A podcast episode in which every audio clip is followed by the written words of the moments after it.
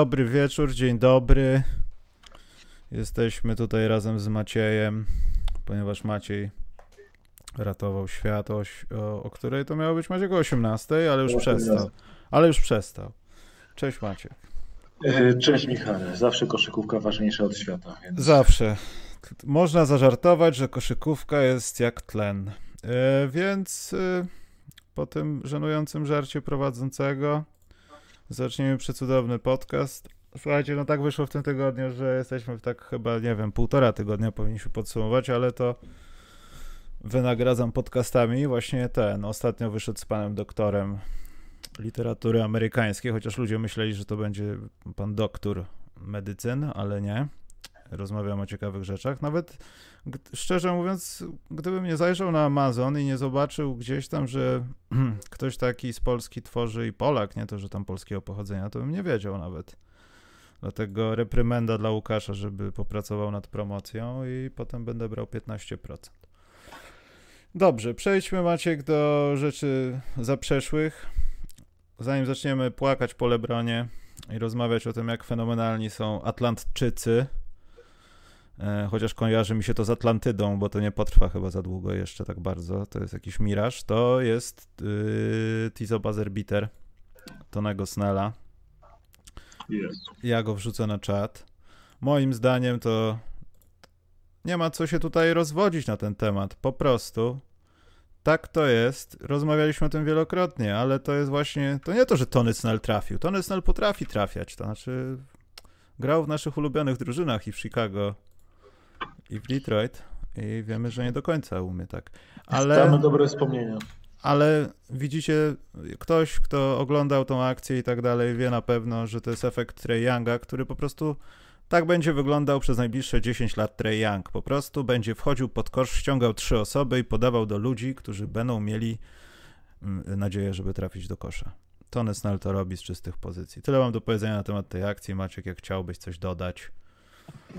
Ja jestem, ja jestem zawsze w, w, szoku, kiedy Tony to robi cokolwiek pożytecznego na boisku, co widać w statystykach, więc skoro trafił jeszcze rzut do kosza... Ale to był jego okres, co? Że on ma znowu takie, takie kilka spotkań, że on tam, że, że jak grasz fantazy, to e, Tony Snell. Chodź. Nie, fantazy jest zawsze, fantazy Tony Snell to jest running joke e, typu, e, jeśli taki, taka, tak jest taka linijka, że masz 4 punkty, 2 na 4 z gry, e, jedno, tam 2 na 4 z gry i nic więcej, żaden statystyk więcej, może jedną zbiórkę do tego, to wiesz, że to Tony Snell był.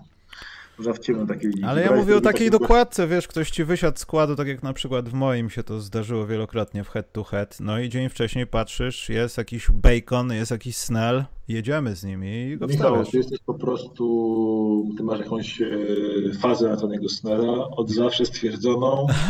Nieprawda. Dynastii Fantazy na kontrakcie chyba ośmioletnim. Więc... Nieprawda, dawno został zwolniony, a był w moim pięknym składzie tylko dlatego, bo zapłaciłem mu mało pieniędzy i nie dziwi mnie to teraz, nikt się po niego inny nie zgłaszał.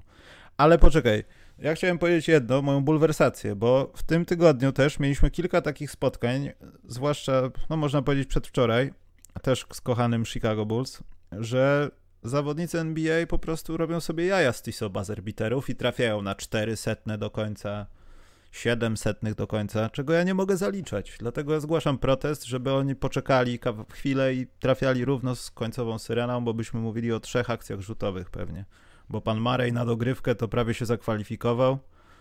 Gdybym nie oglądał meczu, a na podstawie boxscore'u to sczytał, to pewnie bym go umieścił, a tam zostało 0-4 i chyba za klawin dostał piłkę i pokazał to, co robi najlepiej, czyli nic.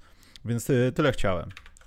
Psują ci twoje cykle, co? Psują ci bazerbitery, psują ci najgorszych, gdzie tam drużyny się wypisują z rankingu. Niepra- no właśnie, i tutaj to będzie w co mnie wpienia chyba, ale to będzie bliżej końca programu, bo jestem zbulwersowany, a jednocześnie zadowolony, ponieważ kluby chyba po czterech latach zauważyły, że prowadzę ten ranking i piszą do mnie, że przepraszają, sklejają smutne pieski.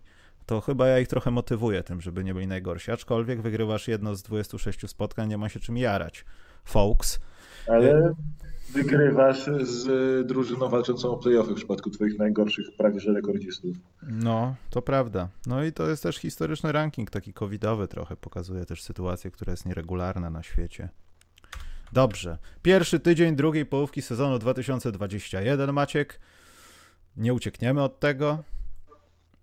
Pierwsze półtora tygodnia. No, ale tak nazwałem to pierwszy tydzień. E, znowu rasistowskie czcionki nie dające polskich znaków. E, no nie wiem, czy będziemy dłużej rozmawiali o Atlancie, czy o przyszłości krótkiej, miejmy nadzieję, przez, w sensie tej kontuzyjnej przyszłości, co dalej, yy, Lakersów, więc nie wiem. Długo o Atlancie gadać się nie da. Ale co, to jest w skrócie efekt nowej miotły, czy tam widzisz jakieś usprawnienia? Bo tak naprawdę to, że od czasu do czasu trafia sobie Galinari do kosza i jest albo go nie ma. On wygląda, już nie powiem jak kto na pasach czasami. Natomiast y, to chyba to, to jest efekt nowej miotły. Ja tutaj nie widzę jakiegoś wejścia na nowy poziom. Trey Young robi rzeczy, których wcześniej nie robił i w ogóle, o Boże, co się stało tam? Co się stało? Y, wiesz co, tam się stało, tutaj z tym Galinari to się można tak śmiać albo się nie śmiać, ale fakt jest taki, że y, oni po prostu zaczęli grać. E, Dave McMillan jest takim trenerem, który bierze, jest definicją solidności, więc on bierze te wszystkie low hanging fruits, zrywa wszystkie te owoce takie łatwe do zrobienia. Zamiast e, pałować na siłę tutaj Johna Collinsa z Clintem Capellą jako duet Twin Towers, gra duże minuty Galinarim. Tutaj jakby stawia dużą rolę na strzelców z ławki i dopasował to na konotację tak unormował także Galinari gra duże minuty z Clintem, duże minuty z, z Johnem Collinsem, ale mało gra bardzo ten Twin Towers ich Hawks. No i tak naprawdę tutaj nie ma żadnej, żadnej wielkiej filozofii poza tym, jakby się zastanowić, bo on po prostu wziął co trzeba, wzmocnił obronę, kazał zwiększyć, zwiększył koncentrację na obronie. Atlanta Hawks ma e, top 5 obrony ostatnich tam od, od All-Star Game. I tutaj nie ma żadnej absolutnie większej filozofii. Po prostu zrobił, zrobił rzeczy proste, które trzeba było z tym zespołem zrobić. Nie ma tu jakichś e, fenomenalnych rozwiązań taktycznych, jakichś nowych schematów i tak. On po prostu wzmocnił, wzmocnił obronę, e, poprawił spacing i pozwolił im dalej grać e, w trybie, w jakim grają do tej pory. Trae Young przez te swoje problemy z All-Star Game też troszkę jest pobudzony teraz i też fajnie gra. Widać, że go troszkę dostał kopa na rozpęd. No i widzimy, co widzimy. Ja myślę, że to nie, nie potrwa długo, jakby zaraz drużyny się nauczą troszkę tych nowych Hawks i się skończy rumakowanie, ale póki co, póki co to ładnie wygląda. Wreszcie wrócili na takie miejsce, gdzie mieliby się od początku sezonu, czyli e, pewne play-in, granica zwykłych playoff. E, Maciek, czemu brzmisz jak z piwnicy? Padło pytanie, bo trzymam Maćka w piwnicy. Tak, tak, tak. Michał, żeby na pewno był na podcaście, musiał mnie zamknąć. Dokładnie, bo inaczej, ponieważ aktualnie trwa transmisja w Kanal Plus. O, możemy hejtować Bartka, bo tam na pewno jest. Hejtujmy go. Jezu, ja ten kanał Plus obejrzałem kilka razy u rodziców po, tylko po to, żeby Bartka obejrzeć. Yy, no tak, no i jest... zdziwiłeś się, bo leciał mecz, a Bartka nie było widać, co? Tabum. Yy, dobrze, to już drugi żart prowadzącego jest żenujący. Ja chciałem powiedzieć na temat Atlanty to, że to jest zaskakujące, że Atlanta nie stara się, znaczy zaskakujące, nie zaskakujące, bo tak jak powiedziałeś, no to to jest Nate McMillan, to jest gość, który się nie będzie bawił w eksperymenty, albo nie jest też takim profilem gościa jak D'Antoni, że on wyciśnie wszystko z ofensywy. Atlanta jest od meczu gwiazd 6-0, w sumie wiadomo, jest więcej, ale liczymy jak gdyby czas od meczu gwiazd. I zapisałem aż sobie, w tym samym czasie Sacramento Kings i Boston Celtics są na tym poziomie ofensywnym co oni, czyli w okolicy 112 punktów per game. Natomiast e, Boston jest minus 2,2 we wszystkich spotkaniach, zagrał 5. Sacramento jest 3 na 3, ale też jest minus 2, natomiast Atlanta jest plus 12. Tak, bo obrona. Tak. To jest tylko i wyłącznie obrona. Tak, ale też nie ma tego przebijania ataku, no, co czasami widać w takich drużynach, które może i starają się bronić, ale myślą o tym, żeby i tak punktów więcej zdobywać, coraz więcej. Wiesz co, to jest też, pomijając tam generalnie też powiedzmy, umówmy się, że ta, ta obrona Hawks też pewnie się okaże, że jest troszeczkę mm, fluki, bo e, jak się tak siedzi i patrzy na to, no to nie jest do utrzymania dla zespołu, który na przestrzeni sezonu jest tam kilkanaście punktów chyba gorszy na 100 posiadań niż teraz, żeby utrzymało obronę na poziomie, nie wiem, top 5 NBA.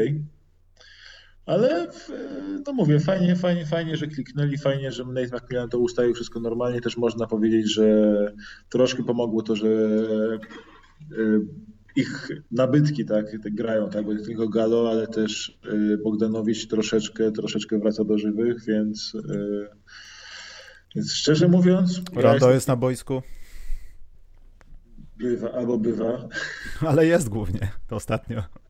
Tak, ale żeby było śmiesznie, oni też mają takie dosyć zabawne, e, zabawni gracze się patrzyli pojawiać w nich rotacji momentami jakby, tak? Nie wiem, czy zauważyłeś tam, ten Nathan Knight na przykład mm. zawsze nie coś dobrego zrobi na boisku i to jest gość, który byś się, no umówmy się, nie spodziewałbyś się tego, że, że wyjdzie. On ma w tych sześciu meczach, zagra po 13, w tych pięć, zagrał w pięciu z tych sześciu spotkań, gra po 13 minut i ma net rating na poziomie 25 punktów na plusie to jest w ogóle jakieś abstrakcyjne, e, przy jakimś niewiarygodnym wskaźniku defensywy z nim na boisku.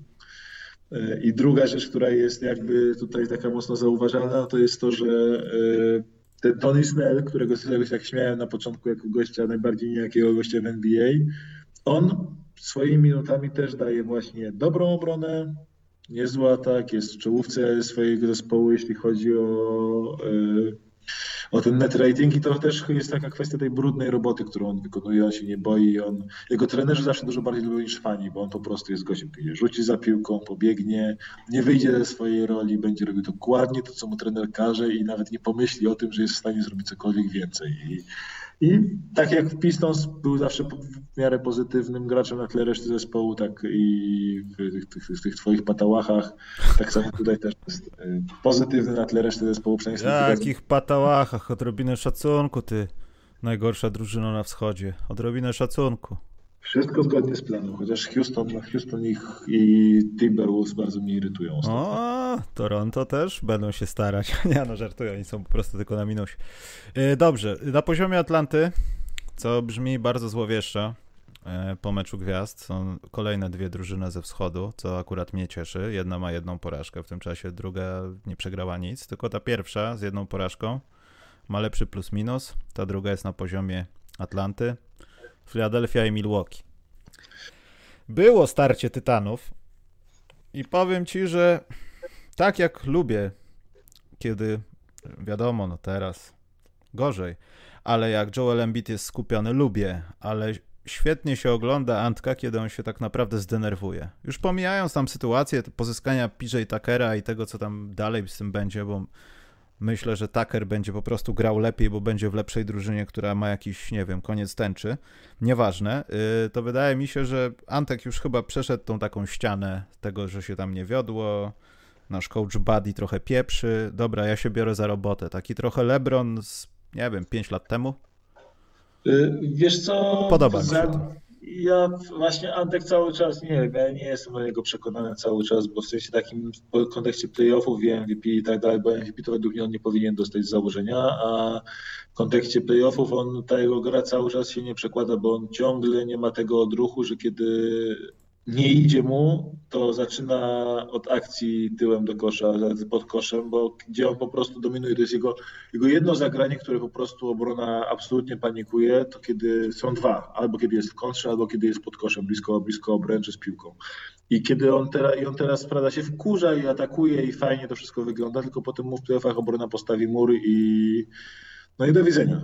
Mhm. I póki on mi nie pokaże, że zrobił jakikolwiek postęp pod tym kątem, to ja cały czas będę tak lekko sceptyczny. To jest już e, miesiąc miodowy Antka z NBA, myślę, minął w zeszłym sezonie. E, Ale wiesz co, teraz to jest grind, teraz to jest, wiadomo, no, za jakiś czas, znaczy za jakiś czas, no, ta sytuacja, jeszcze będzie trade deadline niebawem, e, to to wszystko tam może się trochę pozmieniać, natomiast no, on już grinduje, on już robi rzeczy, które może wcześniej ich nie robił aż tak bardzo, ale teraz widać, że już to jest ten LeBron, dobra, trudno. Zdaję sobie sprawę, że ci moi koledzy są nie do końca.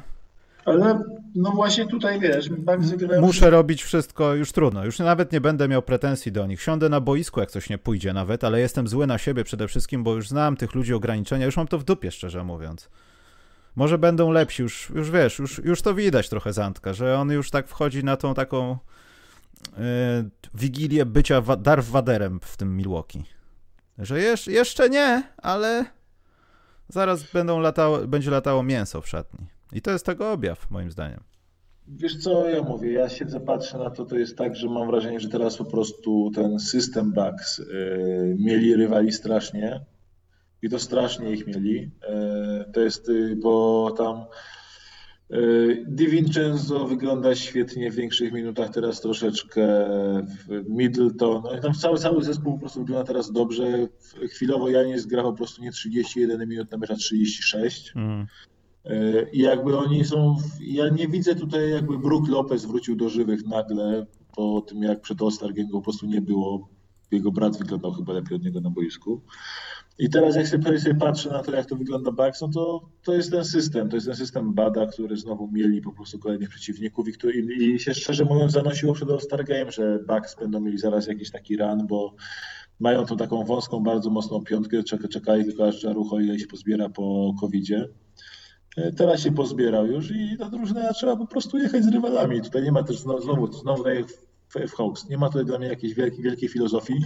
E, mi imponuje Filadelfia, a nie Bucks, zresztą było śmiesznie. E, a Bucks, to mówię, pokazują system, mieli przeciw, przeciwników, trudni, trudno się bardzo z nimi gra w sezonie zasadniczym, ale ja nie jestem w stanie uwierzyć w cokolwiek, co się dzieje tam w, Bucks do, playoff. Po prostu nie jestem w stanie w to uwierzyć. Oni zbyt dużo razy się na tym położyli i nie wyglądają w tym momencie jakoś inaczej specjalnie niż drużyna sprzed roku. Poza tym, że mają ciut więcej talentu, takiego indywidualnego. To niedobrze brzmi na 60 kilka dni przed playoffami. E, no, jeśli mogę powiedzieć, to wejdę od razu do Filadelfii, bo ty mówiłeś, że dwie drużyny są zaraz za Hawks. A znaczy dla... w sensie, to, wiesz, to żeby zaraz nie zabrzmiało, że zaraz za Hawks, bo tu zaraz będą, wiesz, szotować w internecie, że Górny tak powiedział. Tylko za All-Star Game i tak wiem, że są lepsi. Że Maciek nie było. Tak, ale dla mnie na przykład e, Philadelphia jest obłędna teraz przy tym. Oni mieli po All-Star Game tylko 20 minut Joela Embida. No. I, e, a oni mają, słuchaj, są, oni są w czasie, kiedy od All-Star Game mają, są najlepszą drużyną ligi, jeśli chodzi o net rating. I to tak, że oni mają, są plus 16,6 punktów na 100, na 100 posiadań, a drudzy w tym czasie Hawks są plus 11,7. To jest jakaś monstrualna różnica. Wiadomo, że to są blowouty, ale to wygląda teraz wreszcie po raz pierwszy od nie widziałem tej drużyny od dwóch lat. To wygląda jak drużyna, z kontuzji, kiedy się kontuzjował Embiid pod koniec sezonu tego dwa lata temu i grała dookoła Simonsa, tam grał wtedy jakiś Marco Bellinelli grał i tam, tam paru jakichś takich innych szalonych strzelców. Dobiegali, wali truje, Ben Simmons miał swoją drużynę i to nagle wszystko kliknęło. I tutaj Ben Simmons znowu ma swoją drużynę, która dookoła niego biega, Tobias Harris ma zielone, w pełni, w pełni zielone światło na rzuty. Yy, Matis Taibul yy, robi jakąś kompletną sieczkę w obronie z rywalami. E, Tony Bradley i Dwight Howard zastępują tego e, Embida po stronie defensywnej przynajmniej. Shake Milton wreszcie się włączył i oni wyglądają fajnie. Oni wyglądają fajnie, bo to jest jakby jeśli oni pociągną w tym składzie jeszcze, jeszcze troszkę, to bardzo możliwe, że będą mieć dodatkowy taki bieg w playoffach, że będą mogli nagle zmienić skład, zdjąć Embida, odpalić tą taką piątkę właśnie obudowaną dookoła Simonsa i tam zrobić jakiś run bez Embida. Tego nie było w zeszłym roku. I to jest coś, co może naprawdę zupełnie zmienić perspektywę ich szans y, walki, walki o finał konferencji co najmniej chyba. Nie? I to jest tak, że oni mając ten taki unit, oprócz tego, że mają gościa, który byłby pewnie MVP, gdyby gra zagrał każde spotkanie w tym sezonie, to ma, y, ja na miejscu Brooklynu lekko się pocił patrząc na to, co się dzieje w Filadelfii teraz, jak, jak oni rozwijają właśnie to ustawienie swoje obecne. Zapatrzyłem się, spoko. E, ten, to co jeszcze na może plus? Bo ja mam jeden plus dla Portland. Portland znowu. Ale nie dlatego, że o Boże, jak oni świetnie grają. Wygrali trzy pod rząd, z czego z dwa mecze z Pelikanami. E, bardziej chodzi mi o to, że no zapomnij, zapomnijmy o spotkaniu z Minnesotą. No nie pamiętajmy o tym. Ale co by nie było, to mam takie trochę wrażenie, że Portland jest czasami najbardziej, to czasami jest bez sensu, no bo zamiast prowadzić z jakimś łatwym przeciwnikiem, nie wiem, przynajmniej w trzeciej kwarcie, to oni się męczą. Ale przeważnie tak się męczą, że dochodzą tego przeciwnika albo wygrywają sobie mecz.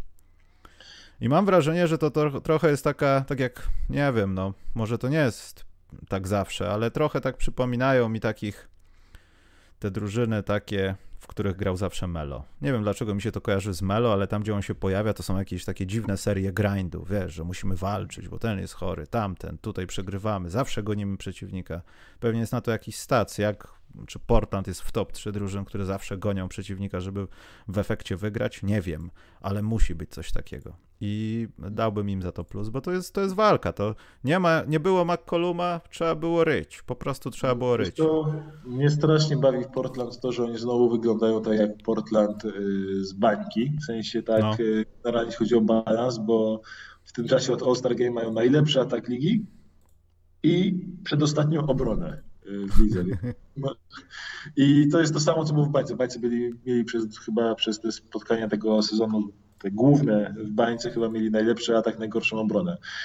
I tutaj jest e, dokładnie coś podobnego, że oni po prostu zdobywają punkty jak szaleni, nie są w stanie zatrzymać nikogo ani niczego, kto tam po prostu wchodzi, zwłaszcza w stronę, w stronę kosza, to po prostu jest już, yy, są pewne punkty, ale sami po prostu zdobywają punkty jak szaleni i są tą taką drużyną, która patrzysz na nich i widzisz, że o, gdzieś tam się obrona wzmocni, Nurkic będzie grał znowu, no to oni będą mocni, a potem się okazuje, że nie mają jak wzmocnić obrony, bo Terry Stotts po prostu nie umie ustawić obrony chyba jakoś specjalnie dobrej.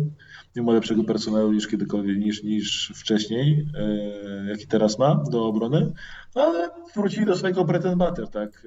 Atak, strzelanina i strzelanie na koniec to my mamy najlepszego rewolwerowca i i tak się, taka, takie, taka walka do, tych, do tych, tego bilansu 4-2 po Stargiem jest taka niby najlepsza, tak i tylko dwa, średnio dwoma punktami tylko wygrywają. Zawsze mnie to bawi generalnie, bo Portland patrzysz na te ich spotkanie i mówisz, o, znam tą drużynę, była też bardzo, bardzo, bardzo lubię ich oglądać, zwłaszcza mówię. Lubię oglądać takie jak taki też luźniutki meczyk do piwka, e, żeby tam się zbyt dużo na obronie nie koncentrować, schematów defensywnych nie podziwiać, tylko punkty, punkty, punkty, punkty, truja, punkty, leja, punkty. Do piwka to jest inna drużyna i ona też jest plusowa, bo to jest ważne, żeby dużo piw tych wypić podczas oglądania tych spotkań, żeby potem był taki efekt, że a, to się może nie stało, nie pamiętam. Tylko zanim przejdziesz, przepraszam, no. przerwę ci, wejdę, bo Portland jest niesamowity dla mnie to i to jest jakiś y, potężny case do Lillard mógłby, jest pewnie teraz jednym z faworytów do MVP, jak się zastanowić nad tym. No, patrząc no. pod kątem, że nie Antek, że LeBron może mieć za mało, tak, że, że Embiid też może, może mieć za mało. No to masz Jokicia, masz Lillarda, ale Lillard, słuchaj, no grał bez, e, znowu dociągnął Portland do bilansu 25-16, mhm. kiedy przez większość czasu ani CJ, ani Nurkic nie grali. Liga mu nie da, bo jest upolityczniona, jak powiedział to kiedyś Joe, Josh Smith z Atlanty, był taki zawodnik. Tak, ale ja jestem pod monstrualnym wrażeniem tego, że Lillard dociągnął Portland na takim, nie tylko na plusie, ale to jest, wiesz, 60% zwycięstw i to jest mm. dla mnie, to jest zajebiste, bo oni mają teraz e, całkiem poważną szansę. Oni są tylko trzy porażki gorsi od drugich szans.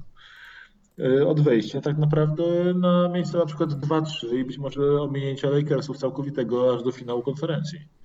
Mhm. Minnesota to jest... to jest właśnie ta drużyna, którą, pod którą trzeba pić dużo alkoholu, zwłaszcza po przerwie na All-Star, bo są 3 na 3 i momentami przypominają drużynę, która nie robi głupich podań, tak jak to no epickie już podanie Rubio do środka. Przepiękna akcja to jest. Yy, Minnesota, kurczę, ja nie wiem, oni grają w kosza, Maciek, to jest niepokojące. Nie? To, jest, to jest takie szokujące, że zastąpić figuranta, w sensie zastąpić kumpla zawodników y, poważnym trenerem i nagle wygrywają, nie? To no jest... i nagle wszyscy zaczynają być tacy poważni, Kat robi jakieś rzeczy, Anton Edwards w ogóle przypomniał sobie, że jest pierwszym pikiem w NBA, a nie w NFL. Zaczęli go wreszcie używać. Szok. Troszkę bardziej troszkę bardziej nie, że sobie dokozuje i odpali, że cała drużyna patrzy, tylko jednak on wyjdzie z setu, dostanie piłkę, przy swoim atletyzmie ma już przewagę jednego kroku nad obrońcą i potem zrobi kroczek, obrońca leci 4 metry do tyłu, bo tak się boi, że on wiedzie na wsad i go splakatuje, a on wtedy wali sobie czystą trójkę albo pół dystans. Wreszcie zaczęli na niego grać tak, żeby mu pomóc w graniu. Wcześniej mm. nie pomagali w ogóle w graniu i tak samo nie pomagali Townsowi w graniu. Teraz cały czas ten Finch jeszcze w ogóle nawet nie ma jakichś konkretnych ustawień, które sobie zaplanował, tylko on e, jeszcze sprawdza, czy McDaniels będzie lepiej pasował z Katem, czy będzie lepiej pasował Vanderbilt.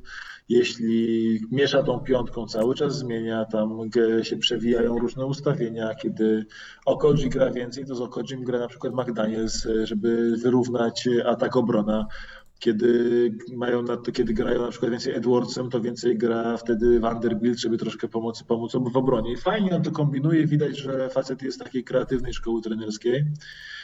I widać, że on tam będzie mieszał, kombinował, jak taki szalony alchemik sprawdzał możliwości, patrzył, czy może przez chwilę Edwards na rozegraniu nie grać, na przykład, żeby zobaczyć, a nóż czy nie może, nie? Po prostu. I Towns jakby w tym wszystkim widać ewidentnie kupił ten cały pomysł, y, ale szokujące dla mnie jest to, że Towns nie oddaje rzutów w ogóle, a ta drużyna i tak wygrywa. Mhm. To jest jedyny problem, który bym generalnie, gdybym jako fan Detroit, który bym pomógł w Minnesocie, żeby troszkę więcej wygrywali, to jednak oddałbym mu parę rzutów więcej, bo on daje tych rzutów bardzo mało cały czas i jest chyba czwartym gościem w Wolves, jeśli chodzi o usage w tym momencie. Jest jakaś taka abstrakcyjna, ta abstrakcyjna statystyka, jeśli chodzi o usage, że on jest y, dużo mniej rzutów oddaje niż Edwards, dużo mniej rzutów oddawał niż y, oddawał Russell. Y, teraz nawet nie wiem, czy jeszcze ktoś od niego więcej rzutów, więcej rzutów nie oddaje. Po prostu jest to aż zabawne. Ale mówię, ja jako fan Pistons daję Wolves ogromnego plusa. Słuchajcie chłopaki, walczcie, grajcie. Wysyłajcie swój pick do Warriors. E, jestem z wami, kibicuję wam, trzymam kciuki. Każde wasze zwycięstwo cieszy mnie bardziej niż, niż fanów Wolves. To naprawdę, naprawdę szczerze się cieszę. No, Oglądam, kibicuję, krzyczę przed telewizorem, jak Edward trafia rzuty. Jestem naprawdę wiernym fanem zwycięstw yy, Minnesota. No. Ogromnym, wiernym fanem. No dobrze, to ja się chyba wytrzaskałem z plusów, a jeszcze chciałbym Phoenix może docenić. Jeszcze tylko mogę Ci powiedzieć, no. właśnie Edwards oddaje, oddaje 5 rzutów na mecz więcej niż Towns. To w ogóle jest jakaś abstrakcyjna akcja, ale... Może mają ten, może mają policzone rzuty, że musimy oddać tyle rzutów w meczu i sorry kat, ale dzisiaj nie. Ja nie wiem, to jest, to jest zabawne. W sensie tak fajnie, że Edwards y, wchodzi na jakąś górkę teraz, ale to jest jedyne, co bym generalnie naprawił w Wolves, e, czyli ogarnięcie troszkę tych proporcji rzutów. No i, a na przykład właśnie film zaczął, nagle, zaczął grać nagle tym Noelem, tak, Jalen Noel, e, który też fajnie wygląda bardzo i to jest gość, który jest chyba trzecim, trzecim czwartym najlepszym graczem tego ranu Wolves. Mm. Rano, No wiesz, to jest jakby w ich warunkach ran, co by każdy, nie mówić. Każdy, każdy ma taki ran, na jaki zasługuje, umówmy się, ale... Tak, to nie, ja, ja, ja im kibicuję, są fajni. Ja się bardzo cieszę, są odwrotnym Houston. Houston nienawidzę.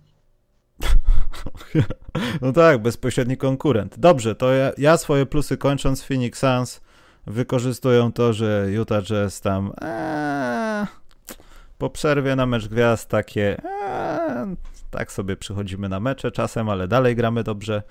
Ale Phoenix goni i to jest chyba główny beneficjent tych minusów, o których będziemy rozmawiać, czyli o tym, co z, co z Lakers. Nie to, że, nie to, że złośliwie zaraz, ale nie mają tego wysokiego z monobrwią. Teraz LeBron, jak twierdzi Montrezl Harrell, celowo został załatwiony, że tak powiem, przez Solomona Hilla. Oczywiście pan Motrecl nie wie, co mówi trochę, no bo było trochę chyba inaczej. No ale nieważne. Maciek, czy...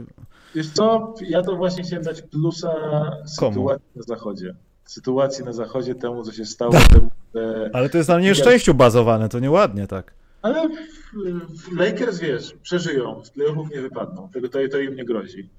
E, to, co jest zabawne... A w Stanach to, że... ludzie martwią się, że tak może być że z playoffu wypadną. Tak, niektórzy ludzie w Stanach. Yy, wiesz, niby wszystko jest w NBA możliwe, ale mają na 30 spotkań do końca sezonu, mają 11 zwycięstw przewagi nad yy, drużyną spoza play-inów, więc yy, trudno sobie wyobrazić, żeby Oklahoma, Oklahoma ich dogoniła. Albo inni Pelicans. Raczej, raczej, raczej nie czuję tego, wiesz. Więc, e, więc myślę, że jednak sobie Lakers poradzą mimo wszystko, zwłaszcza, że tam mają parę wycieczek na wschód w najbliższym czasie, więc tam będzie też można e, pograć z jakimiś e, leszczykami. i natrzaskać po 30 punktów Harrella i 30 punktów Schroedera. I Taylora Horton Tuckera, bo myślę, że Taylor Horton Tucker teraz będzie takim, taką małą rewelacją tego nadciągającego czasu. Ale mówię, ja się o Lakers nie, nie martwię, mnie tylko strasznie cieszy to, że nagle zaraz będzie tak, że jak Lakers będą w parze 4-5, to po pierwsze z tej pary będą bardzo chcieli wpieprzyć e, Clippers, będą bardzo, bardzo nie chcieli grać w parze 4-5 Clippers z Lakersami w pierwszej rundzie już. A to jaka będzie panika, tam jest, może się skończyć tankowaniem, wiesz, tankowaniem na szczycie konferencji, typu, że Utah Jazz, Phoenix Suns, e, z Denver Nuggets, nie Portland Trail Blazers będą mówić, pan pierwszy, nie, nie, pan pierwszy, nie, nie, nie, proszę pana, przodem to jest miejsce, zwalnia panu pierwsze miejsce, nie, nie, nie, proszę pana, niech pan pójdzie pierwszy, proszę, otwieram panu drzwi, nawet tam Lakers na miejscach 4-5 będą się dzisiaj śmiali generalnie ze wszystkiego, więc... E, tak zwany turniej, turniej baseballowy z South Parku wakacyjny. Tak, tak, tak. nie, nie, nie chcemy wygrać, nie ma opcji opcji, nie zmarnujemy na to wakacji. Będą tak, będą grali ze sobą o to, kto będą grali ze sobą tak samo jak Houston, Houston z Pistons, czyli e, drużyna, e, drużyna, która wygra, e, przegrała. Ale czy, czy to jest aż takie ważne? Z drugiej strony też nie widzę, ale nie widzę też Lakers będących w takiej pozycji. Nie wiem, nawet nie, nie wiem, co musiałoby się jeszcze stać, bo też warto wspomnieć, że no Lakersi będą też, mając tam tych swoich talentów, Hortonów, to będą starali się tam coś w trade deadline zrobić, żeby przynajmniej na jakiś czas załatać tą sytuację, jak wrócą właściwi ludzie, no to ta osoba, która się pojawi, to nie będzie nikt specja specjalny, jakiś super zawodnik, ale będzie, będzie pomocą. Nie wiem, Wesley Matthews, wyrzućmy jego kontrakcik, dorzućmy coś jeszcze. Tam będzie jakiś taki może malutki ruch, tak mi się wydaje. I to też nie będzie super istotny zawodnik, ale wydaje mi się, że Lakers jednocześnie będą myśleli o tym. Ten, jak on się nazywa, ten co grał kiedyś w Cleveland, Alfonso McKinney? Tak. To jest jakieś 2 miliony dolarów, Wesley Matthews niecałe 4, masz 6. Ktoś no. to rzuca do kosza. To dla nich swing jakby, żeby zrobić e, taki, pozyskując gracza, będzie bardzo trudno, bo oni mają bardzo trudną e, sytuację kontraktową, jeśli chodzi o te możliwości e, pozyskania gracza, bo gwiazdy, ani pół gwiazdy, ani kogoś to realnie zmieni ich teraz szanse, kiedy nie ma Lebrona i Davisa, to no, kogo oni mogą pozyskać? No, w sensie nie, ma, nie mają pików za bardzo. Ale tu ja nie mówię o wzmacnianiu, mówię tylko, żeby z tych dwudziestu paru punktów na mecz ktoś dorobił nie wiem, 20 obcy, znaczy 20, 12, 15 obcy, mówię o takich ludziach, wiesz, bo na koniec dnia Lakersom będą potrzebne punkty, bo teraz tak naprawdę no, kim będziesz chciał grać, co będziesz wykorzystywał Kyla Kuzmę na 5 dych, będziesz go wyrzucał w, w, meczu. Wiadomo, że twoja obrona już nie będzie może tak super działała. Nie będzie skoordynowana w ten sposób i będziesz tracił te punkty, które na przykład miałeś, punkty podparcia, które miałeś przegrywając z Indianą. I wracając z deficytu, więc teraz Lakersi będący w deficycie tylko go powiększają. Ale oni mają ten problem, że naprawdę nie ma teraz bardzo, bardzo brakuje drużyn, które by miały graczy, które by oddawały swoich graczy.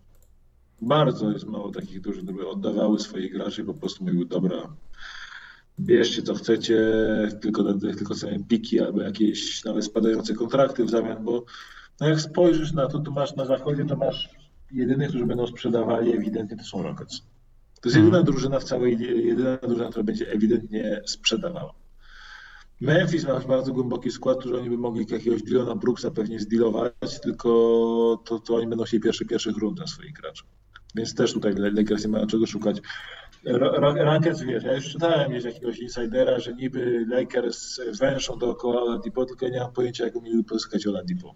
Znaczy generalnie tam jest taka sytuacja, że żądania finansowe i tak dalej są horrendalne i nikt na to się nie chce zgodzić, więc myślę, że do tego w ogóle nie dojdzie. A patrząc tak. do Houston, to tylko malutki minusik, to jest najgorsza drużyna w NBA od momentu rozpoczęcia drugiej połówki sezonu, są najbardziej minusowi, nie wygrali jeszcze nic i tylko plus minus gorsi są Cleveland, którzy wygrali chyba jeden mecz, tego nie pamiętam.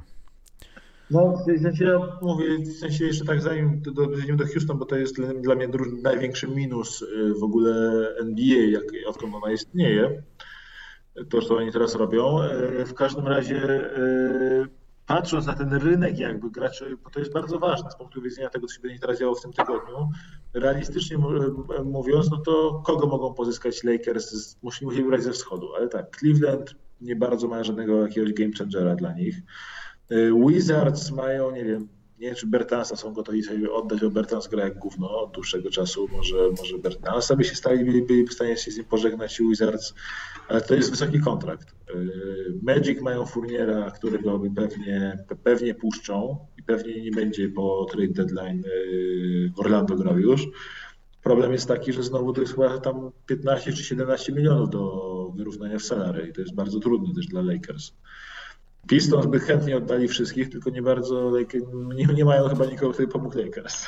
Więc, więc może skończyć ten wielki wielki trade deadline Lakers na tym, że wezmą jakiegoś z buyoutu, jakiegoś Andre Drummonda albo jakiegoś innego gościa tego typu i na tym się skończy. Bo... Kyle Lowry. Znowu nie mają czego dać, bo tam, tam 33 i kompletnie nie mają jak wyrównać 30 milionów salary.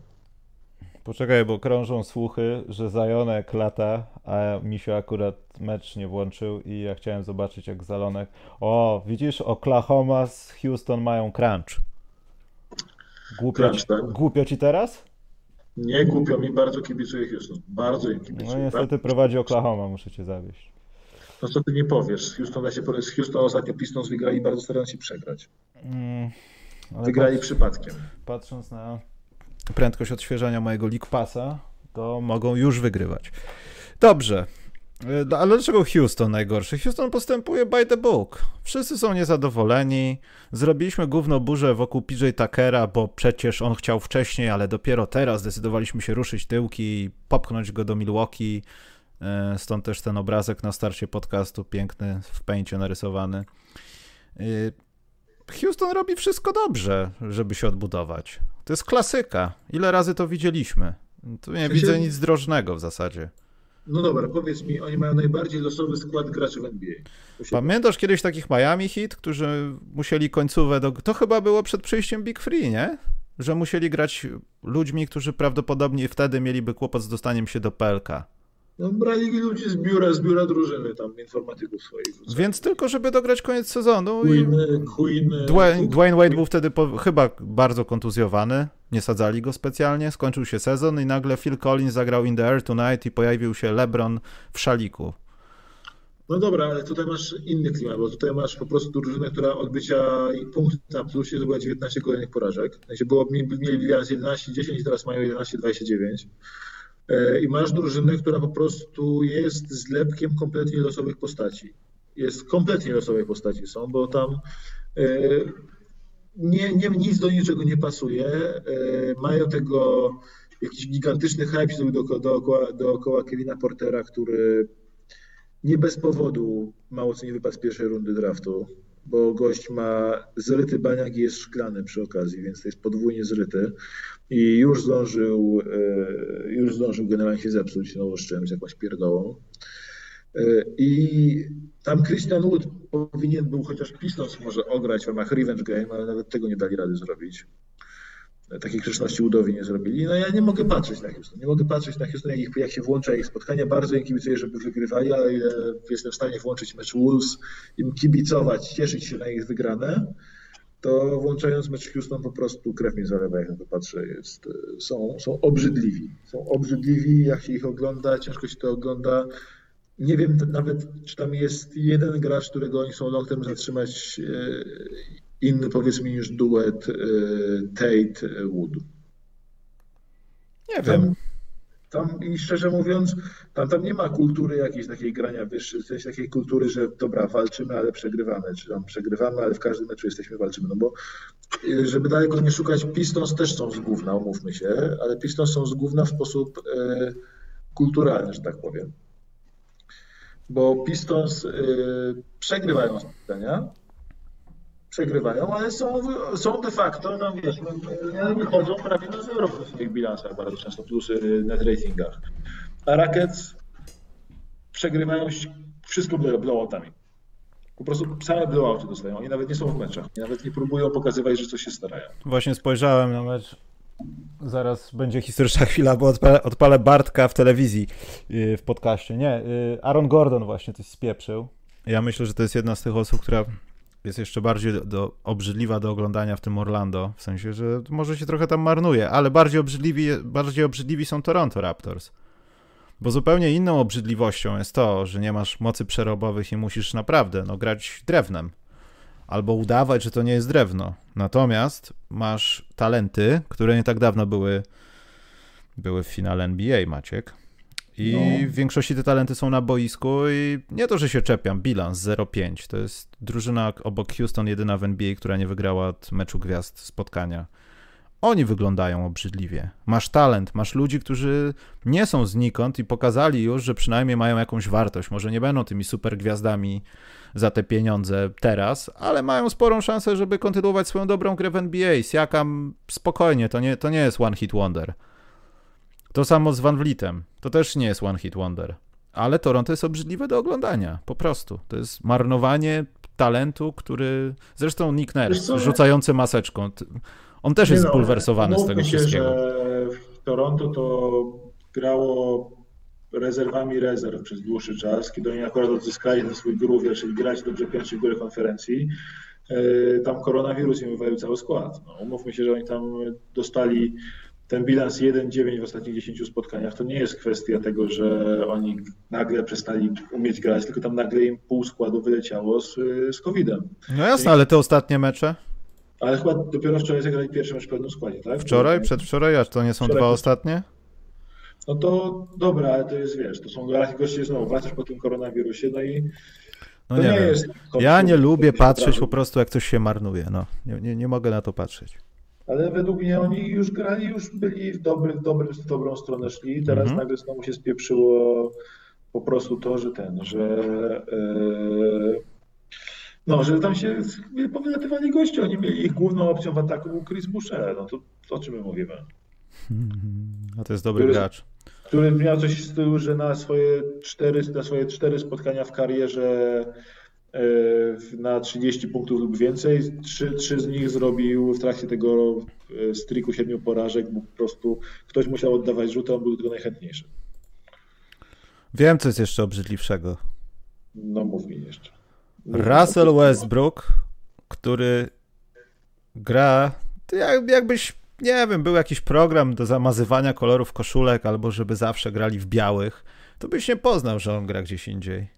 On sobie rzuca, zbiera, biega, podaje, pokazuje, jak to kołysze dziecko, jak kogoś wykiwa, a wygrał sobie jeden meczyk w ostatnich sześciu. To jest obrzydliwe. Ten Waszyngton, nie, znaczy nie to, że ja nie rozumiem sytuacji i nie wiem o co chodzi, ale patrząc na to, to jest co najmniej bez sensu, no. Masz, masz Westbrooka, masz Billa i ta drużyna jest taka, jakby była niczyja, takie, takie Wybacz, flaki z olejem. Już dużo razy gadaliśmy o Westbrooku tutaj i... Wiem, ja muszę zminusować to, że to jest obrzydliwe. Nie, ja mogę zminusować, wystarczy zminusować Scotta Brooksa. W sensie E, można zminusować e, słabych trenerów, bo to jest tak, że Wizards mają koszmarnych, koszmarnego trenera, Cleveland mają trenera, który też nie bardzo ogarnia w tym momencie. E, Rockets, no Silas nie wiem, mi się wydaje, że Silas ma bardzo, jego akurat nie, nie disował, bo on ma bardzo trudny zawód, ale na przykład Luke Walton to jest po prostu gość do, do zaorania. Teraz, zaraz, już. Gościa zaorać, wyrzucić, schować.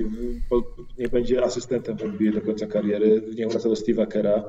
Prowadzić Warriors tam, e, podpowiadać, jak prowadzić Warriors razem z Mike'em Brownem, bo ja mam problem właśnie z tymi drużynami, które są głupie prowadzone, bo jak masz na przykład Thunder, którzy tam wygrywają pojedyncze mecze potykają się o te zwycięstwa, jakiego by składu nie mieli, to wynika z tego, że ten ich trener, e, którego nawet im nazwiska nie umiem wymówić, e, gra, gra po prostu bardzo kreatywnie, ma bardzo fajne sety, bardzo fajne pomysły, bardzo fajne rotacje.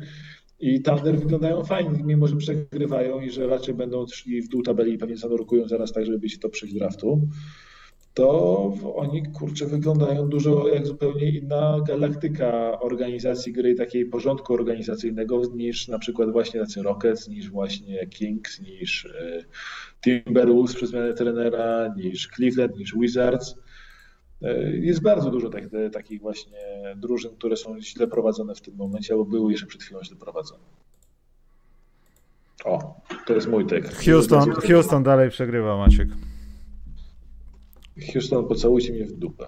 Poczekaj, jest remis, bo teraz chyba ktoś coś rzucał. O, przepięknie. O, jakiś wsad do kosza? A nie, to powtórki. Już myślałem, że ktoś w Orlando wsadził do kosza. Już się martwiłem, że widzę to na żywo. E, dobrze, mamy coś jeszcze na minus? Czy idziemy do pytanek, czy co? Już spojrzę właśnie, czekaj, bo tutaj na pewno jakiegoś minusa jeszcze znajdę pomysłowego. Niech sobie przypomnę. A, e, nie podoba mi się e, nie podoba mi się do końca to, co robią, co robi Steve Clifford w Orlando Magic, bo on cały czas gra. A on coś robi? No właśnie. no bo ja nie wiem, czy on coś. Poza tym on też nie ma cze, czego robić tam za specjalnie. To robi Orlando Magic. Orlando Magic ma kompletnie skład w rozsypce, ma idealny rok do zanurkowania i oni cały czas jakby próbowali e, ten skład utrzymać i coś wygrać. Nie wiem, nie wiem do końca o co chodzi. Tam jest bardziej pytanie o organizację, czy w którą stronę Orlando idzie. Orlando jest chyba piąty rok z rzędu na etapie dobra, chyba wreszcie musimy ocenić nasz talent i w którą stronę idziemy. E, I znowu wydaje się, że w tym roku takie są doniesienia tych insiderów, że na przykład Wucewicz jest znowu nietykalny. Hmm. A wydaje się, że jest absolutnym sell high ever. Nigdy w życiu nie miał wyższej wartości na rynku niż teraz ma. A wydaje się, że oni też go nie chcą zhandlować na przykład. Ale on sam powiedział, znaczy wiadomo, że wśród zawodników to słowo to jest nic nie warte, ale powiedział, że nie, nie, everything is fine, jak ten piesek w tym pożarze. Ale też nie oszukujmy się, no co Orlando miałoby. Ja myślę, że Aaron Gordon wyjeżdżający z Orlando to jest kwestia następnych czterech dni. To nawet krócej może zająć. Natomiast y, pytanie jest takie, no ty widzisz to na przykład Denver, widzisz Jokicia, wiesz, że Wucewicz to jest twój Jokic, nazwijmy to w jakiś sposób, albo Jokic taki dla trochę biedniejszej grupy koszykarzy, ale mimo wszystko jest i ty chyba bardziej starasz się go obudować niż pozbywać się, bo nic za niego nie dostaniesz tak naprawdę sensownego. No, ja myślę, że Boston by za trzy pierwsze rundy dał za niego. No ale chyba dla Orlando trzy pierwsze rundy nie są sensowne, jak, jak tam a, pamiętają o Isaacu, pamiętają o Bamie, chyba nie chcą się w to mieszać, chcieliby zapłacić pieniążki komuś w końcu. Ja patrząc na, nie wiem, ja patrzę sobie na to Orlando i myślę, że oni powinni coś tam rozpieprzyć, bo Furnie tam, oni tam zaraz będą mieć masę graczy, którzy będą po wysokie kontrakty wyciągali łapki. Mhm. Więc y, ten Fournier pewnie odejdzie, Aaron Gordon też jest raczej do wymiany, już go wszyscy poza Orlando chcą w lidze. Y, wszyscy wierzą, że jest w sytuacji. Wucewicz też można by go puścić. Ja nie wiem, mam wrażenie, że to jest takie Kevin O'Connor z The, z The Ringer ma taką akcję, że on tam uważa, że wszystko powinno się blow it up, blow it up. Wysadzić wszystko. No, no tak. i no to Orlando w tym sezonie się idealnie nadaje do tego wysadzenia, o ile się nie zgadzam z tym, że drużyna powinna koniecznie wszystko rozpieprzać do zera przy każdej przebudowie, no to w Orlando może by warto teraz się wyzerować, potem w kolejny sezon wejść wysokim pikiem w drafcie, wejść y, być może z lekko odżywionym Isaaciem, z, z Okeke trochę starszym i z Fulcem, który wróci po kontuzji, jakby zacząć od tego, a nie trzymać tego biednego Wucewicza cały czas po prostu jako zakładnika i gościa, który sam musi wygrywać spotkania. O Maciek, mamy crunch time. Jest bezpośredni crunch time. Jest 6 sekund, proszę ciebie. I, I nie wiem, co się stało. Przestało. Zawiesiła mi się transmisja, Maciek. Ale poczekaj, bo Houston niebezpiecznie zbliża się do okien. Niech się zbliża, niech się zbliża. Trzymam kciuki. Christian Wood, pokaż, pokaż Christian, pokaż. Pokaż. Christian, musisz. Dobrze, to nieważne. Ważne, że trade deadline niedługo. Jak zwykle się nic nie będzie działo, a my pewnie przyjdziemy, żeby może na żywo trochę powiedzieć, co się działo, dzieje, stanie. Kurczę, posłuchaj, Houston, nie wiem, czy oni ten mecz się skończył, nie, że trwa. Jest tam jest temat, jeśli, jeśli dobrze To jest jakiś timeoutik, tak. Jest timeout, 6 sekund do końca. I uważaj, Houston w tym momencie przegrywa z drużyną, której uważaj, które w składzie Isaiah Robi, Aleksiej Pokuszewski, tak. Moses Brown, Luke Wensdorf, Tio Maledon i najwięcej z minut grają, z ławki grają Ty Jerome i Simi Hajduk. To jest drużyna z G League Thunder przeniesiona jeden do jednego do NBA. I mm. wygrywa po, poza, poza Dortem. I nie chcę być złośliwy, bo tam wiadomo, Wood jakoś jest established, ale House State mogą jeszcze gdzieś tam zagrać sobie w G League. Chociaż House byłby jakimś pieprzonym MVP tam, ale John Wall to nie jest zawodnik G League. Oladipo no, nigdy nie chciał nim być. Mając dwóch takich zawodników, nie możesz przegrywać takich spotkań. No w sensie tutaj masz, y, ja patrzę na ten skład Thunder i nie wierzę, że oni są w stanie wygrać mecz w NBA. W sensie autentycznie, to jest, Pokuszewski ja- waży tyle, ile opakowanie od chipsów i on jest w stanie zebrać 9 piłek z tymi ludźmi? Jest długi, fakt, ale no nie jest w wiem. stanie zebrać dwie piłki w ataku. No, nie chciałem być złośliwy. To jest niesamowite. W sensie dla mnie to jest, mówię, to jest czterech gości, którzy chyba w tym sezonie zaliczyli epizod z G League y, u nich w składzie. Także to jest w ogóle w pierwszej piątce. A może to jest G League, tylko nikt nam nie powiedział. Dla mnie to jest obłędne. No nieważne. y, Pieprzyć Houston. Niech, niech się ogarną. Bo to Houston y, już spadli, zapidali radę spać za Pistons, którzy naprawdę starają się nie wygrywać. O, ta pani sędzina, którą p- podrywał Doncic, teraz będę relacjonował to. Gestykuluje, nie wie kto ma wybijać piłkę, oni są pokłóceni. A, John Wall mocuje się z Pokuszewskim, pani sędzia interweniuje, mówi, że nie ma takiego bicia tutaj. John Wall robi pff, akurat. I to ta sama pani sędzina, umalowała się teraz, myślała, że Doncic przyjdzie na mecz. O, pani sędzina dotyka zawodników. Nie wiem, czy to jest zgodne z protokołem jakimkolwiek. Wybijają piłkę Maciek. Wybili, oczy- Pokuszewski został od razu z... pobity i zostało 5 i 3. Ten smukły chłopiec skądś tam w Europie będzie rzucał osobiste. To Macedonia jest, tak? Czy co to jest? Pokuszewski skąd jest? E, Pokuszewski to nie jest jakiś ruski? To jest Rosjanin? Serb, Serb, to jest chyba Serb. Właśnie nie wiem. Coś mi Nie, Serb, Serb, Serb, w Serb. jakąś Macedonię. Poczekaj, czy, czy z... Serb, Serb, Serb, Serb, Serb. Już- trafił? Jest minus dwa. Kto trafił? Pokuszewski trafił osobistego, co ty A, myślisz? super. Jest. Prawie go zabili tam. Tate go tak złapał, że go prawie połamał, ale wydobrzał. I nie trafił drugiego, zbiera piłeczkę pan Kry... Krzyś... Krzysztof złapał piłkę i biorą timeout. Michał, właśnie dostałeś tam też do kanału Plusu, bo Mhm. e, relacja. Jak co roku, tak. Yy, Ja no. tam tylko dodało tylko jednego małego krótkiego plusika, bo o ile minus jest taki na zachodzie, że tam, tam, tam nawet play jest rozstrzygnięty prawdopodobnie, patrząc na to, że mają cztery porażki straty do Memphis, e, drużyny za nimi, to na wschodzie będzie fascynująca walka o play, bo masz 11 drużyn, 10 miejsc i szczerze mówiąc nie mam pojęcia, kto z tego, kto, kto, z tego wyścigu wypadnie. Szczerze mówiąc, to jestem ciekaw, co by się stało, jakby było za dużo względem planów NBA i tych drużyn do... Te tiebreakery by mordowały ludzi, podejrzewam. No tutaj w ogóle masz ten, tu masz taki cyrk, że masz e, Toronto jest wyraźnie, jest ciut, jest dość wyraźnie niżej niż Bulls i Pacers, którzy są tu przed nimi, ale tak naprawdę Toronto ma najmocniejszy skład, więc Toronto powinno pójść w górę nad nich. E, Pacers, Bulls, Boston, Charlotte to są drużyny teraz play-inie. W ogóle to, że Boston jest Pacers są w play-inie, to tego się chyba nikt przez sezonie nie, nie, nie spodziewał, że jest teraz, a nad nimi są na miejscach 5-6 są Hawks i Knicks. I nawet nie, nie mam pojęcia, która z tych drużyn wypadnie jakby y, z play-inu. Że to nie będzie Toronto Raptors, ale kompletnie nie mam pojęcia, kto inny to może być. Chyba Bulls, ale kurczę, Bulls nie grają tak dużo gorzej od Nowego Jorku albo Atlanty. Oni nie to- zasługują na to, żeby być w playoffach. To jest żałosne. To, co robi teraz Markanen, nawet nie chcę tego minusować, bo mi krew zalewa. Poczekaj, mamy posiadanie, Maciek. Poczekaj, tutaj grają secik na Johna Walla, wyszedł wysoko. Ludort, ajajaj. Oj, rzucił trójkę i... Dlaczego John Wall to zrobił? Dlaczego go nie pokołysał? Stanął przed nim, złapał piłkę i jakbyśmy grali na Orliku. Rzucę sobie. I nawet nie wiem, czy Dort nie dotknął palcami piłki. Poczekajcie na powtórkę, bo ja nie wiem. To jest jakiś skandal. John Wall po prostu nie chce grać w koszykówkę, moim zdaniem. Mężczyzn. Kobiet nie wiem, nie pytałem go. Jezu, jak Dort zglebił tego Walla. Ale mówisz o tym dwutakcie, co dają powtórki? Tak. Tak, no to zaraz będziesz w takim układzie masz opóźnionko małe. Poczekaj, on tu dostał piłkę, stanął naprzeciwko, zrobił jeden kozioł i zamiast go pokołysać miał tyle czasu.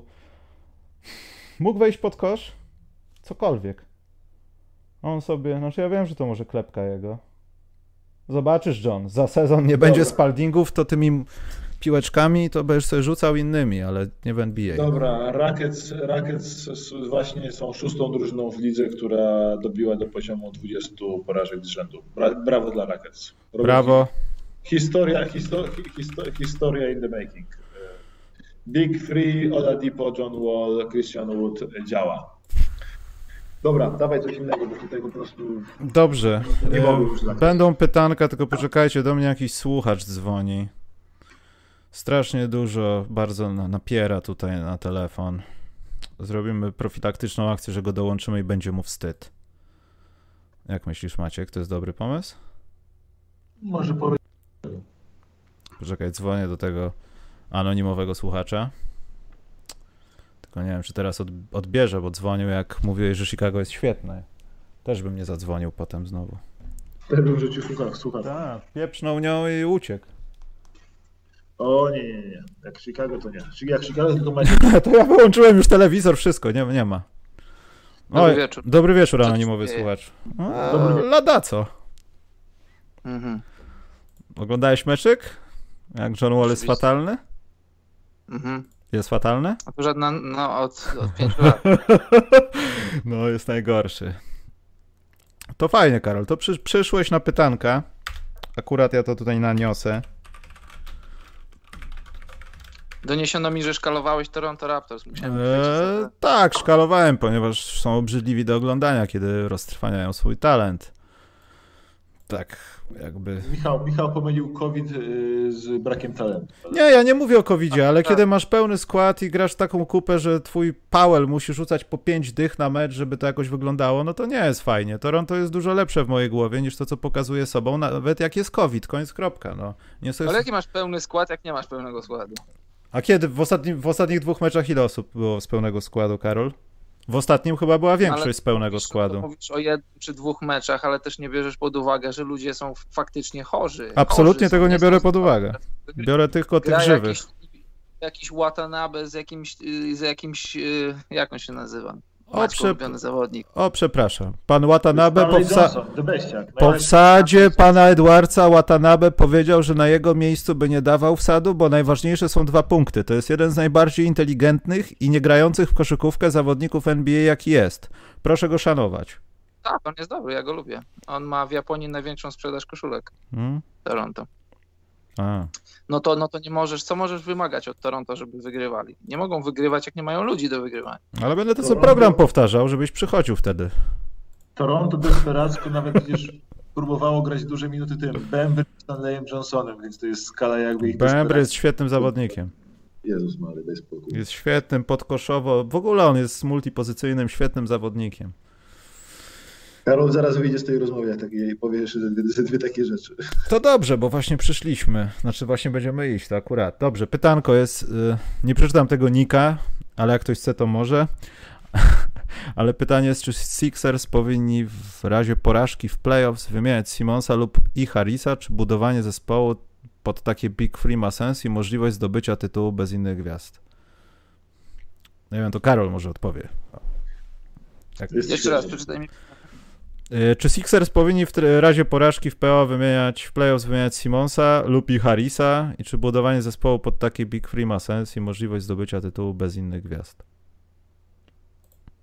Jest bardzo ciekawa Filadelfia, pewnie się zgodzicie ze mną, bo to może pójść w różną stronę. Oni mogą przegrać w drugiej rundzie, mogą zdobyć tytuł i to już, od, to już jest historia od dwóch lat. Mają teraz, od, Morey odpowiedział na, na, na, ich potrzeby z zeszłego sezonu, jak stracili JJ Redicka, stracili spacing, to nie wyglądało to dobrze, a teraz mają spacing i nawet bez, bez Simonsa, e, bez Embida, przepraszam, nie jestem, nie jestem w podcastowym teraz, e, nie jestem w podcastowej formie. E, bez Embida oni próbują takich rzeczy, które być może to, co Maciek powiedział wcześniej, to, to, to może im zaprocentować w playoffach, bo będą umieli już grać bez Embida, jak będą Embiid, mieli Embida, to są dwie klasy wyżej. Gdyby w playoffach ewentualnie się nie udało, to, ja, to historia, którą ja powtarzam od dwóch lat już co najmniej, e, oni obaj mogliby maksymalizować swoje talenty, gdyby mieli obaj swoje drużyny. Simons coś na kształt tego, co ma Janis. Simons plus czterech strzelców wokół niego.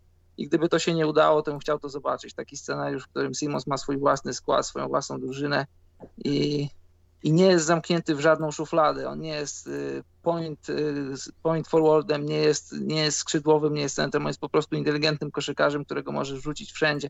Możesz w obronie go rzucać na zawodników od 1 praktycznie do 4-5 a w ataku możesz mu dać swobody, on może wszystko robić, może brać na plecy obrońców, może mijać, może mijać wyższych i no nie jest ich aż tak wielu tych wyższych, ale silniejszych od siebie zawodników i to bym chciał zobaczyć, ale też, ale też nie na siłę nie próbowałbym rozbijać Filadelfii, bo, bo historia tego sezonu pokazuje, że Embiid i, i Simons mogą koegzystować wokół siebie, jeśli mają dobry spacing, a teraz mają dobry spacing, który może być jeszcze lepszy, bo to jeszcze mamy, jeszcze mamy parę dni dajmy Morejowi poczarować, jeszcze ma cztery dni, żeby coś wyczarować. E, ja trochę dla Filadelfii trochę u, u, przez moment ubolowałem nad tym, że, że było bardzo blisko, bardzo blisko, żeby Hardena pozyskać. I gdyby, gdyby to nie był Morej po drugiej stronie słuchawki, to wydaje mi się, że oni by to dopieli. No ale nie dopieli, to też, też nie muszą żałować. Wiesz, ja mam taką jedną rzecz z Filadelfią, że oni mają na razie to wygląda była stracona szansa na Selha i Tyrese Maxeya, że oni mogli go wtedy po prostu jako super turbo asset dołożyć do wymiany, a, te, a teraz on po prostu kompletnie osiadł i przestał grać w ogóle na jakimkolwiek y, NBA poziomie.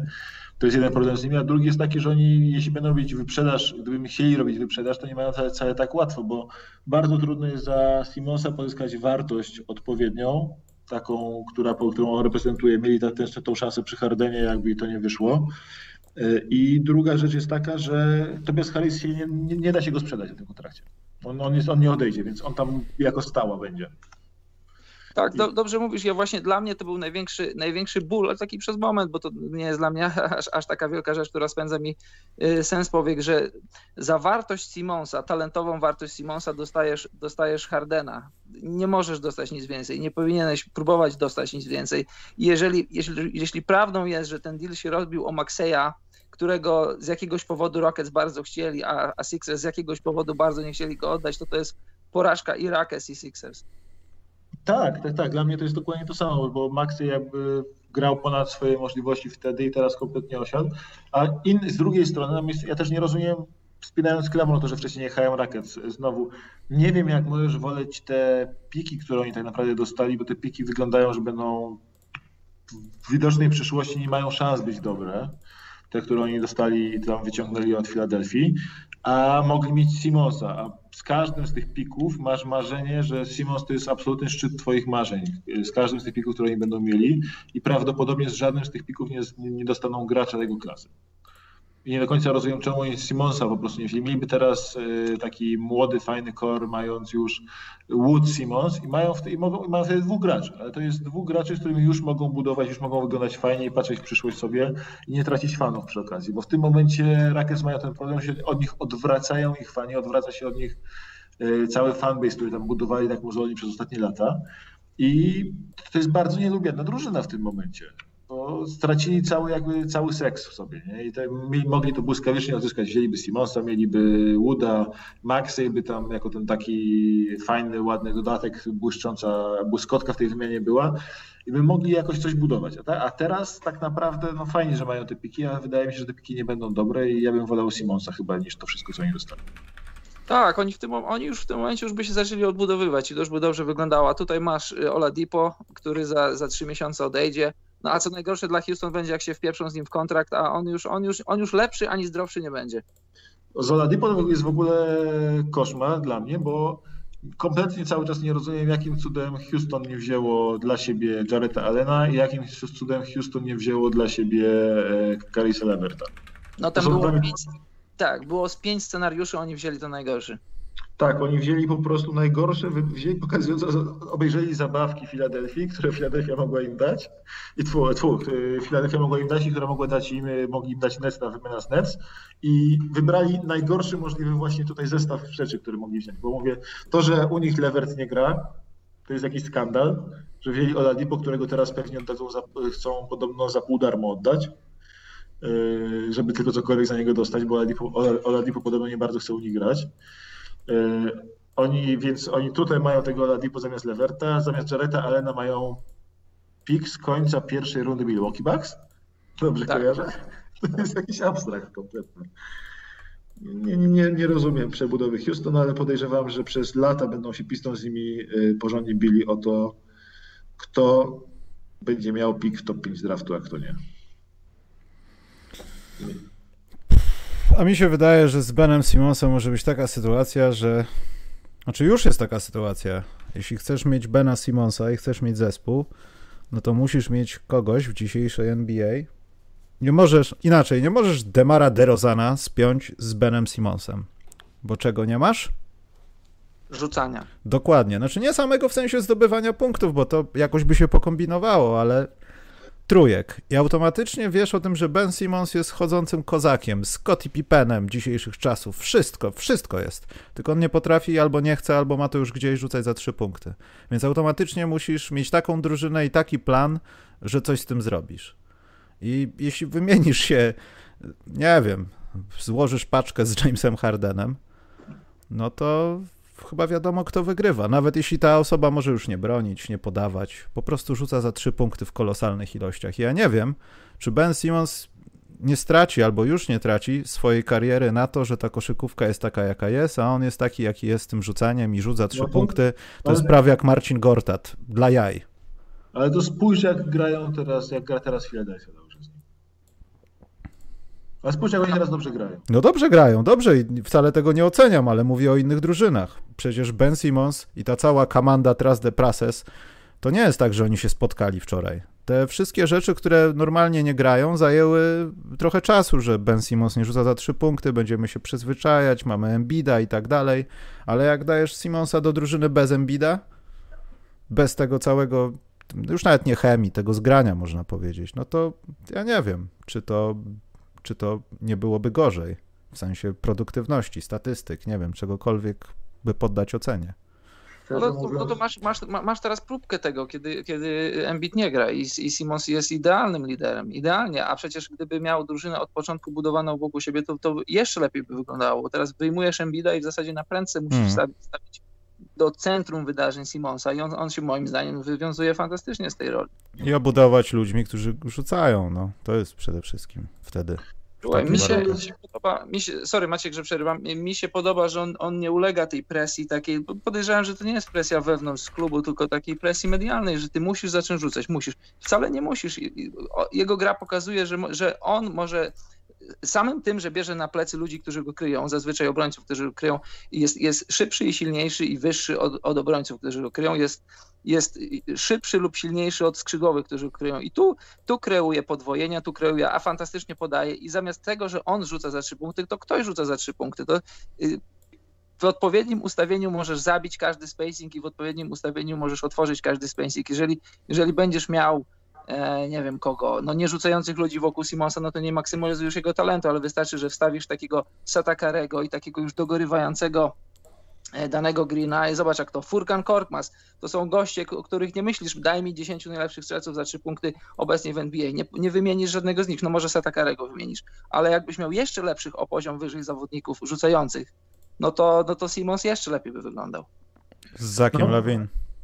Generalnie z Simonsem jest w ogóle cały ten myk taki, że y, on to, to przeświadczenie, że on się musi nauczyć rzucać, zaczęło psuć karierę, mam wrażenie, Janisowi, który się upiera na rzucie, a nie na tych takich y, wykorzystaniu swojego tego skillu i rozmiaru przy obręczy. I to samo jest u Simonsa. Nie ma co wmuszać w rzut na razie. Niech on y, zacznie się, się nauczy rozgrywać i wykorzystać swoje przewagi w kolejnych sytuacjach, jakby tak. Niech tutaj buduje swoją przewagę to jest to, co na przykład Brett Brown na początku próbował zrobić, zanim wyleciał z roboty w bańce, czyli że po krótkim rolu Simons rozgrywający, to jest to, co czasami do Rivers wprowadza. Zdarza się, że Simons nie jest kozłujący, tylko y, tam jest kozłujący jakiś Maxi albo i, tam jakiś Shake Milton, zagra z nim krótkiego pika, poda mu po krótkim roli, stamtąd Simons rozgrywa.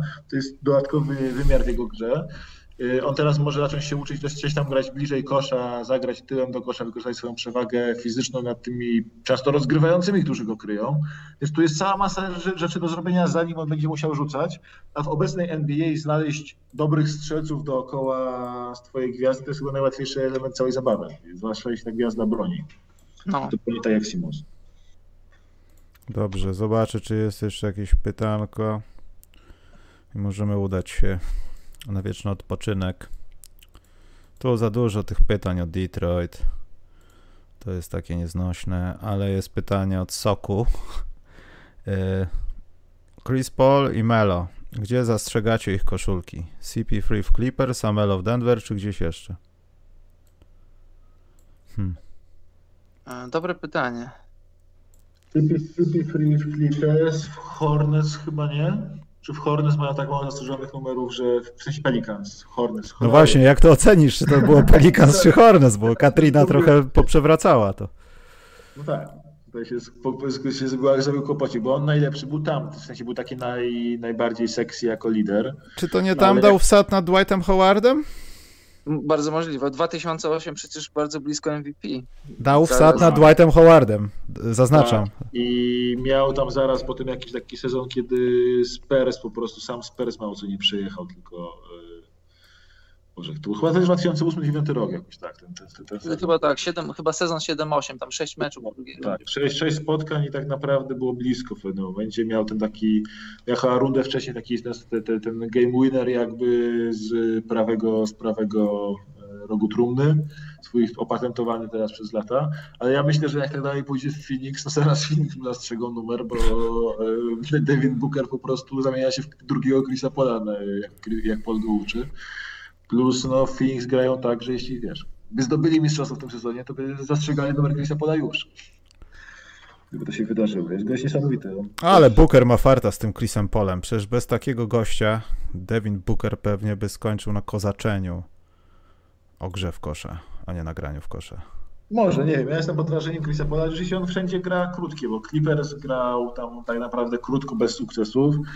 W Hornets grał chyba też tak samo długo jak Clippers, bez sukcesów. Oklahoma fajny sezon, do widzenia. Tutaj Phoenix też jest jakimś takim e, super najemnikiem, myślę, że to znaczy, super najemnika. Nie? Zostanie ostrzeżony przez NBA jego numer, bo chyba żaden zespół go nie ostrzeże. A Melo w Atlancie i w Chicago. Melo w Atlancie.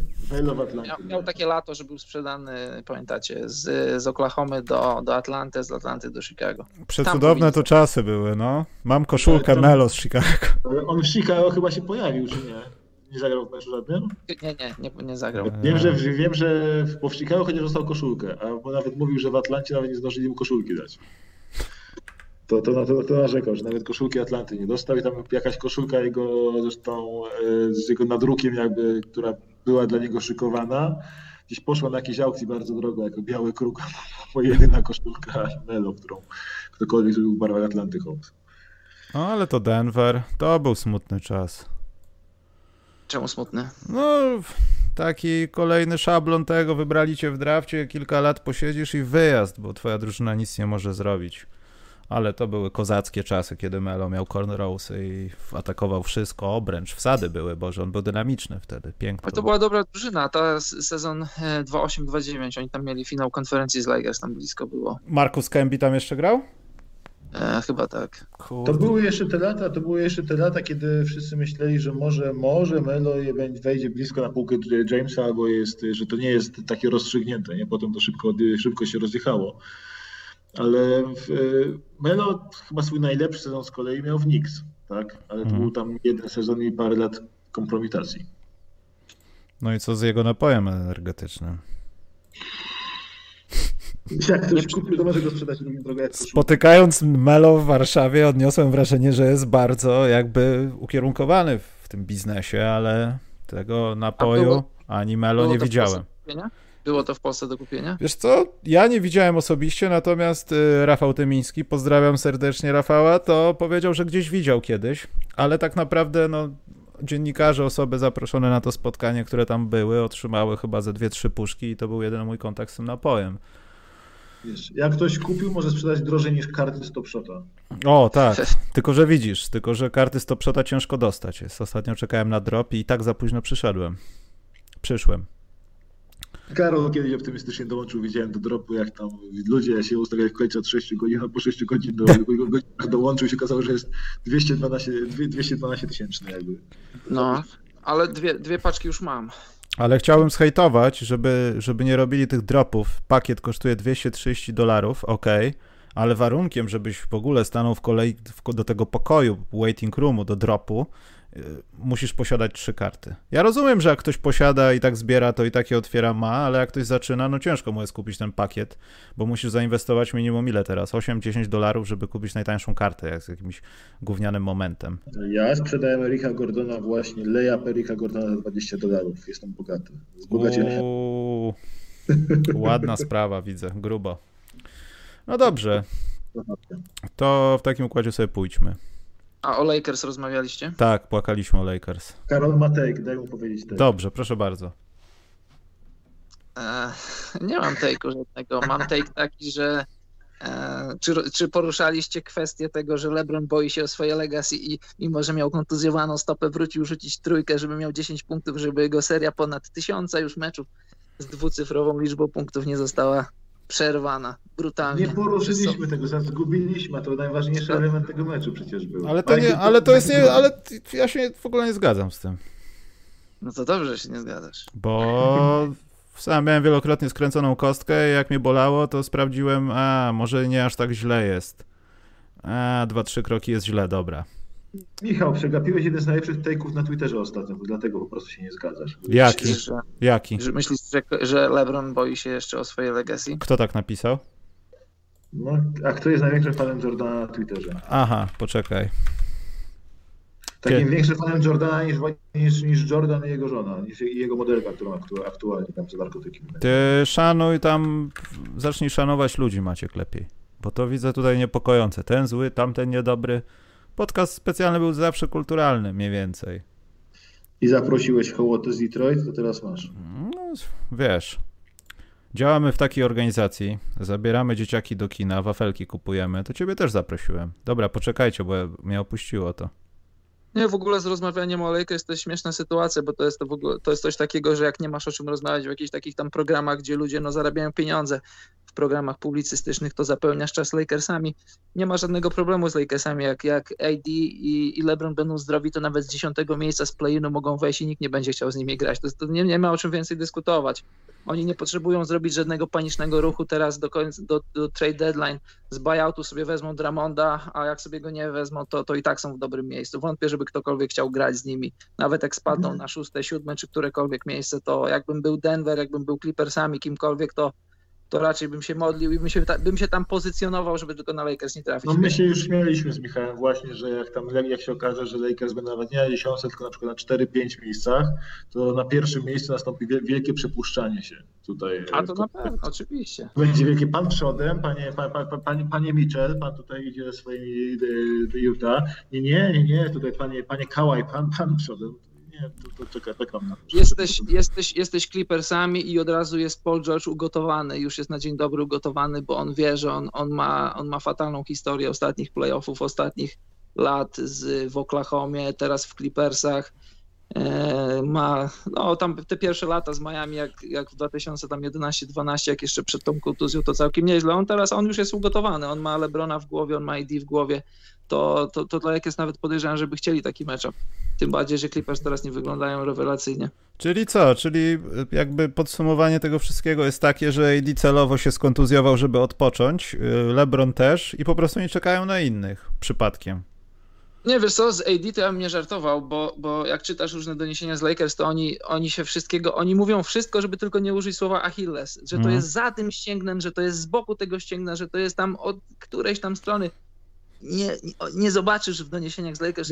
Lakers pierwsze, przepraszam, to pierwsze zdanie, że y, coś się stało, ale to nie jest tir i tym kapslokiem to nie jest tir, to był taki trochę płacz, słuchajcie, nie wierzcie w to, bo tam, tam ni, ni, nic tu nie ma, nie ma się na co patrzeć. To jest normalna kontuzja, proszę się rozejść.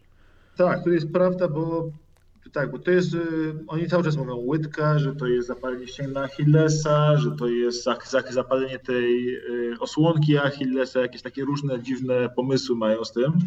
Ale fakt jest taki, że to o tyle dobrze dla Davisa świadczy o tym, że każdy fizjoterapeuta powie, że jak cię boli Achilles, to pewnie sobie go na szczęście raczej nie zerwiesz. bo po prostu będziesz na niego uważał i wiesz, że tam coś się dzieje. Problem jest taki, że takie zapalenie ścięgna Achillesa to bardzo wiele osób, które pewnie znacie z koszykówki i tak dalej, przechodziło i ludzie przechodzą to zapalenie ścięgna Achillesa i ono bardzo wolno się leczy i bardzo łatwo je odnowić. Więc ja byłem w szoku, jak oni Davisa wpuścili po tygodniu, dwóch zapaleniu Achillesa, że sobie to od razu odnowił. I ja mam wrażenie, że to jakby może trwać bardzo długo i oni mogą go nawet do końca sezonu trzymać na ławie, tylko wpuścić na ostatnie 3-4 spotkania, żeby się po prostu rozruszał, bo to jest przerażająca kontuzja, bo jeśli on teraz wróci i sobie znowu z, za zapaleniem mu wróci, to on będzie miał przerwę do końca sezonu. I po prostu, a to jest bardzo duże ryzyko, że to jest kontuzja bardzo łatwo nawracająca. I tam a zabiegi czyszczenia Achillesa i tak dalej, to w NBA byłby out of season teraz, więc tego też nie mogą do końca zrobić. Więc y, są w takim głupim miejscu z Davisem, że nawet jak on się będzie czuł dobrze, to oni się będą bali, że go wpuszczą na boisko i on nagle zejdzie kulejąc i po ich sezonie jest.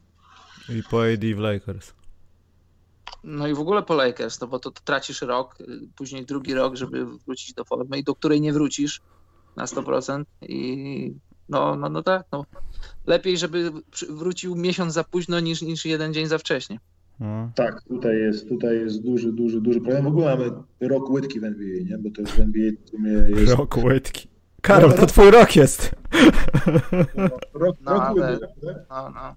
Psują się, Wiesz, to jest chyba te, wszystkie te takie poważne kontuzje, kłopoty to są łydki, łydki, łydki, łydki. Wszędzie masz dookoła łydki. Wylatują ludzie z łydkami i nie mogą wrócić, tak? A niektórzy na łódkach na trening wpłyną. Ja nie wiem, jak to jest, że kajak na pedały to jest kajak? Widzieliście to? Jak Clay Thompson na trening płynął? I wszyscy mówili, że Clay Thompson jest kajaking, a on pedałował tym kajakiem. A co, jak się pedałuje, to już nie kajak? No nie wiem, to jest zawsze mi, zawsze przy wynajmie na Mazurach to był rower wodny, Karol, nie wiem. Homofob. Dlaczego? A, a, jest 2020. Układ napędowy ma inaczej zbudowany. Tak lepiej? Bardzo proszę. Zwykle jest ręczny, a teraz był nożny. Dla mnie to jest cały czas kajak. Ech. To jest farbowaniec, to tak jak rower elektryczny. Niby Homoseksualny, wszystko... homoseksualny kajak. Dobrze, to już przesadziłeś. Będziemy się żegnać. Mam nadzieję, dziękuję eee, Poczekaj, ja tylko sprawdzę, nic się nie dzieje na czacie, nikt nas, astrologowie ogłaszają, sezon łydki. No był sezon konia, a teraz jest rok łydki. To jest chiński kalendarz, tu nie ma sobie co żartów robić. Dobrze, ja nie wiem, kto w tym położeniu się teraz będzie żegnał, ale ja to zrobię pierwszy. Do usłyszenia w przyszłym tygodniu. W przyszłym tygodniu też będzie podcast statyczny, przepiękny, z pięknym gościem też, którego znacie i też kolejna osoba, która nie potrafi się promować w ogóle w żaden sposób, bo ma wyświetleń 500 na swoich materiałach i to też właśnie będzie podcast taki. Dziękuję bardzo, panowie się pożegnają z gawiedzią zebraną tutaj i do następnej konsumpcji NBA. Papa. Dobranoc. Karol, jeszcze raz, bo to, bo to wiesz. Dziękuję, dobranoc Państwu.